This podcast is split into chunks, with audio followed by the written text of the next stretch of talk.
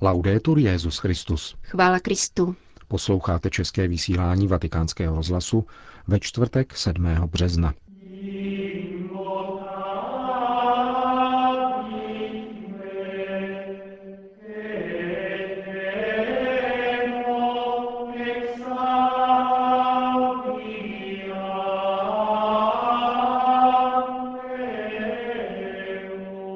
Zbor kardinálů volitelů je v plném počtu. Situace v Sýrii očima mluvčího vrchního komisaře OSN pro uprchlíky. A další část z cyklu reflexí nad katechismem katolické církve Víra je ze slyšení. Hezký poslech přejí Jana Gruberová a Milan Glázer.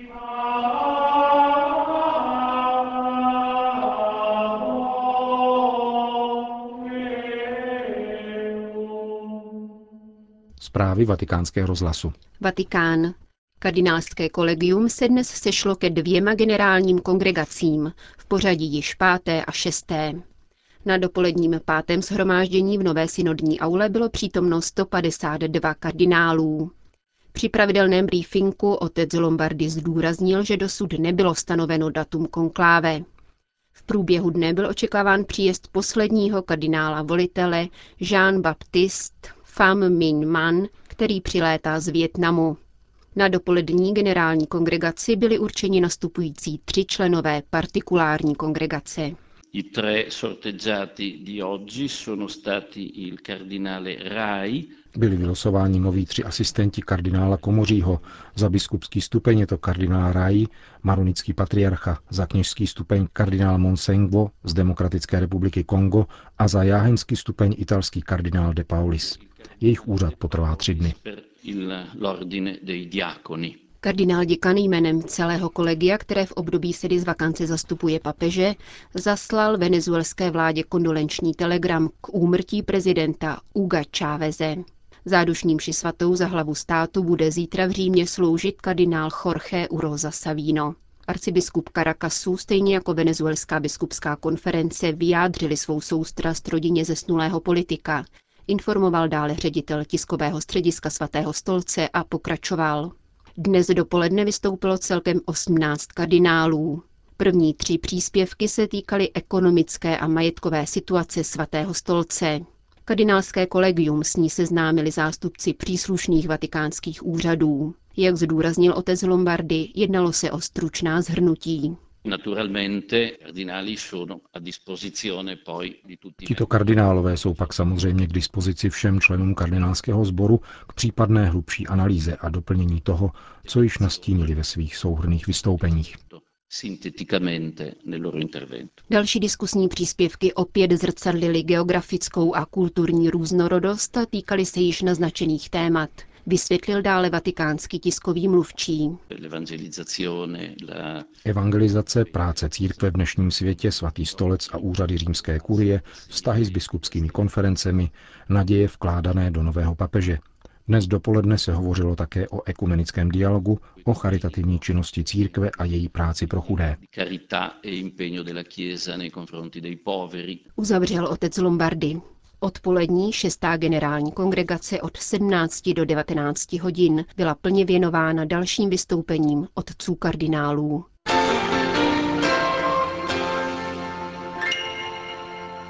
Praha.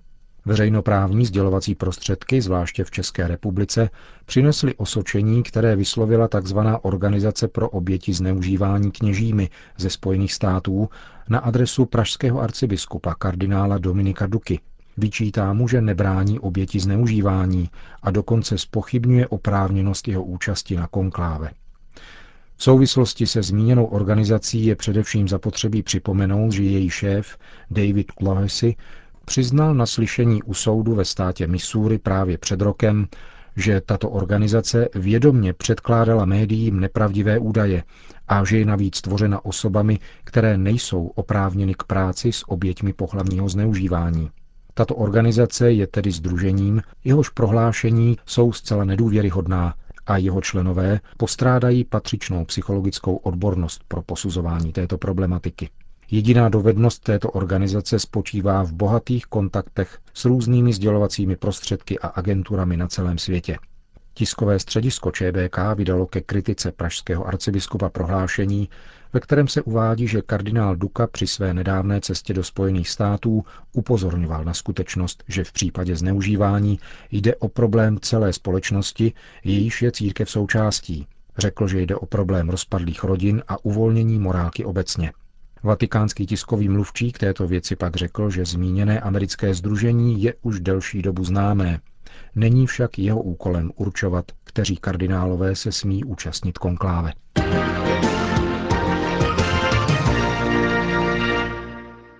Sýrie. Jsme v klíčovém bodě syrské krize a na samé hranici její humanitární únosnosti. Uvedl pro vatikánský rozhlas libanonský mluvčí Vysokého komisaře OSN pro uprchlíky Rem al-Salem. Podle údajů Organizace spojených národů dosáhl počet uprchlíků jednoho milionu. Zhruba polovina z nich jsou děti mladší 11 let. Počet lidí, kteří se registrovali jako uprchlíci nebo dosud čekají na registraci, dnes dosáhl jednoho milionu. Víme však, že počet Syřanů, kteří opustili zemi, musí být o mnoho vyšší. Mnozí ještě nedorazili na registrační místa a mnozí tam ani nikdy nedorazí. Dnes dopoledne vysoký komisař OSN vydal alarmující signál, neboť humanitární krize dosáhla vrcholu. Kromě milionu zahraničních uprchlíků potřebují pomoc další 4 miliony lidí v rámci Sýrie a to je pouze velmi opatrný odhad. Dohromady je to tedy 5 milionů potřebných, tedy 20% všech obyvatel Sýrie. Opakuji přitom, že odhad je zdrženlivý, neboť do mnoha oblastí Sýrie nemáme přístup. To vše dokazuje, že jsme v klíčovém bodě syrské krize. V jakém fyzickém a psychickém stavu jsou syrští uprchlíci? Musíme si uvědomit, že tato krize se týká zejména žen a dětí. Mezi uprchlíky je jich více než 60% Přijímáme je na hranicích s Jordánskem a Libanonem. Jejich situace je skutečně tragická. Mnozí jsou zraněni, další trpí vážnými zdravotními problémy. Přicházejí jenom s tím, co mají na sobě. Jsou velmi znepokojeni osudem svých blízkých, kteří zůstali v zemi. Děti mnohdy viděli věci, které by žádné dítě v jejich věku vidět nemělo vyvražďování příbuzných, zničení vlastního domova. Trauma, kterým prošli, je zřejmé. Uzavírají se do sebe nebo jsou agresivní. Více než 60% uprchlíků žije mimo tábory a to ve zcela nedostatečných hygienických podmínkách. Viděl jsem až 20 rodin, které se tísní v jedné budově. Je nutno říci, že Libanonci a Jordánci velkoryse otevřeli syrským rodinám svá obydlí a sdílí s nimi svůj prostý život. Avšak Jordánsko, Libanon, Turecko a Irák jsou plny vlastních problémů a zastávajících podmínek bez přiměřené podpory dlouho nevydrží. Nebudou schopny ponechat hranice otevřené a zhroutí se pod tlakem uprchlíků. Takové jsou tedy podle vás vyhlídky do budoucnosti, pokud nebudou uvolněny další finanční fondy? Ano, v prosinci 2012 požádala Organizace spojených národů, nevládní organizace a humanitární agentury Mezinárodní společenství o miliardu dolarů, které by měly pokrýt základní potřeby uprchlíků do června tohoto roku. Je to historicky nejvyšší částka požadovaná na humanitární pomoc. Bohužel jsme z této jedné miliardy dolarů dostali 25% Nějaké další financování přichází, ale rozměry této humanitární katastrofy narůstají takovým tempem, že by mezinárodní společenství mělo přispívat obdobnou rychlostí. Pokud nedostaneme nutné fondy, skutečně nebudeme schopni zajistit základní podmínky k přežití. A když říkám základní, nemyslím tím nějaká luxusní humanitární opatření. Chci tím říci, že se nám podaří pro každého člověka zajistit 20 litrů vody, 2000 kalorií denního příjmu, jednu deku a ubytování ve stanu.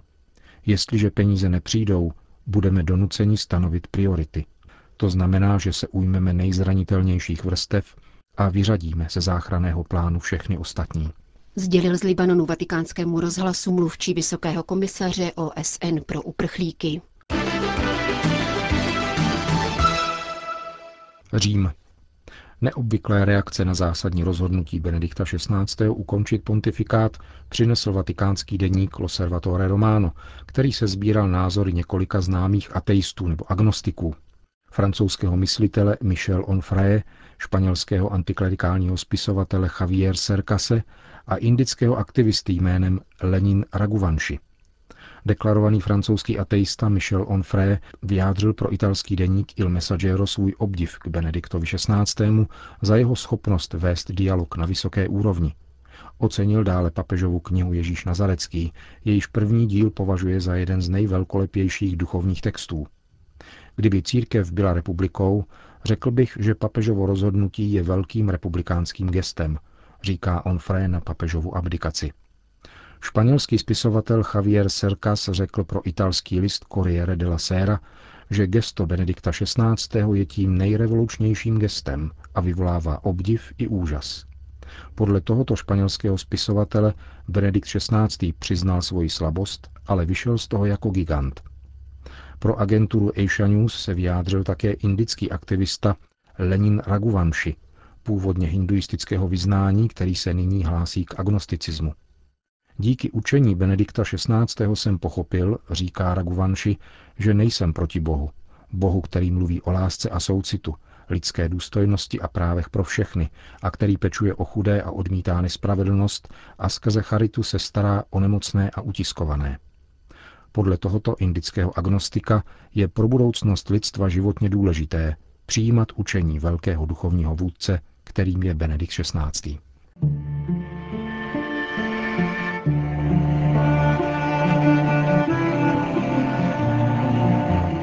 Víra je ze slyšení.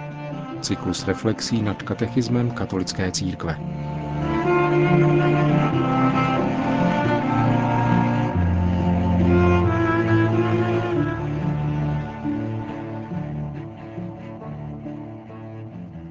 Katechismus poznamenává, že ze všech božích vlastností se ve vyznání víry uvádí jen boží všemohoucnost. Vyznáváme tedy věřím v Boha, Otce Všemohoucího. Jeden ze žalmů říká, učinil všechno, co chtěl. V knize Moudrosti pak čteme, ty však máš slitování se vším, protože můžeš všechno. To však neznamená, že boží všemohoucnost spočívá v možnosti učinit všechno. Katechismus upřesňuje, boží všemohoucnost není vůbec své vole. Je-li Bůh láska, jak praví svatý Jan, musí být jeho atribut všemohoucnosti chápán jako atribut lásky. Bůh je láska, je všemohoucí nikoliv v tom, že může cokoliv udělat, nýbrž v lásce. Z tohoto pohledu můžeme porozumět protismyslnému tvrzení katechismu. Bůh Otec zjevil svrchovaně tajemným způsobem svou všemohoucnost dobrovolným ponížením svého syna a jeho zmrtvých vstáním. Svatý Pavel říká, že ukřižovaný Kristus je pro židy urážkou a pro pohany hloupostí, avšak pro ty, kdo jsou povoláni, je Kristus boží moc a boží moudrost. Má tím na mysli moc a moudrost boží lásky. Při pohledu na ukřižovaného Ježíše spatřujeme prostotu, závislost a ponížení. Vidíme tudíž Boha, neboť láska je prostá, závislá a pokorná.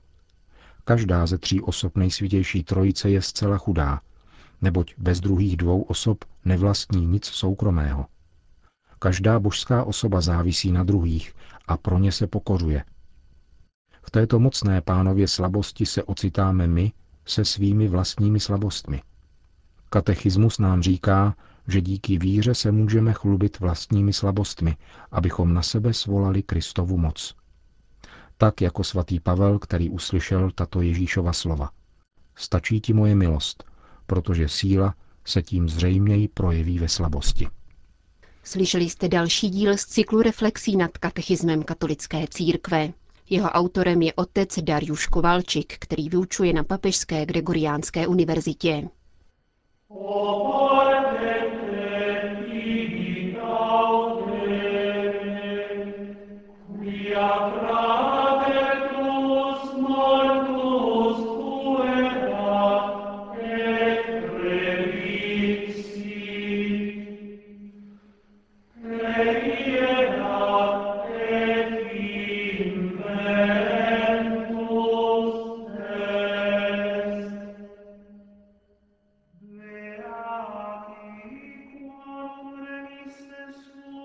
Končíme české vysílání vatikánského rozhlasu. Chvála Kristu. Laudetur Jezus Christus.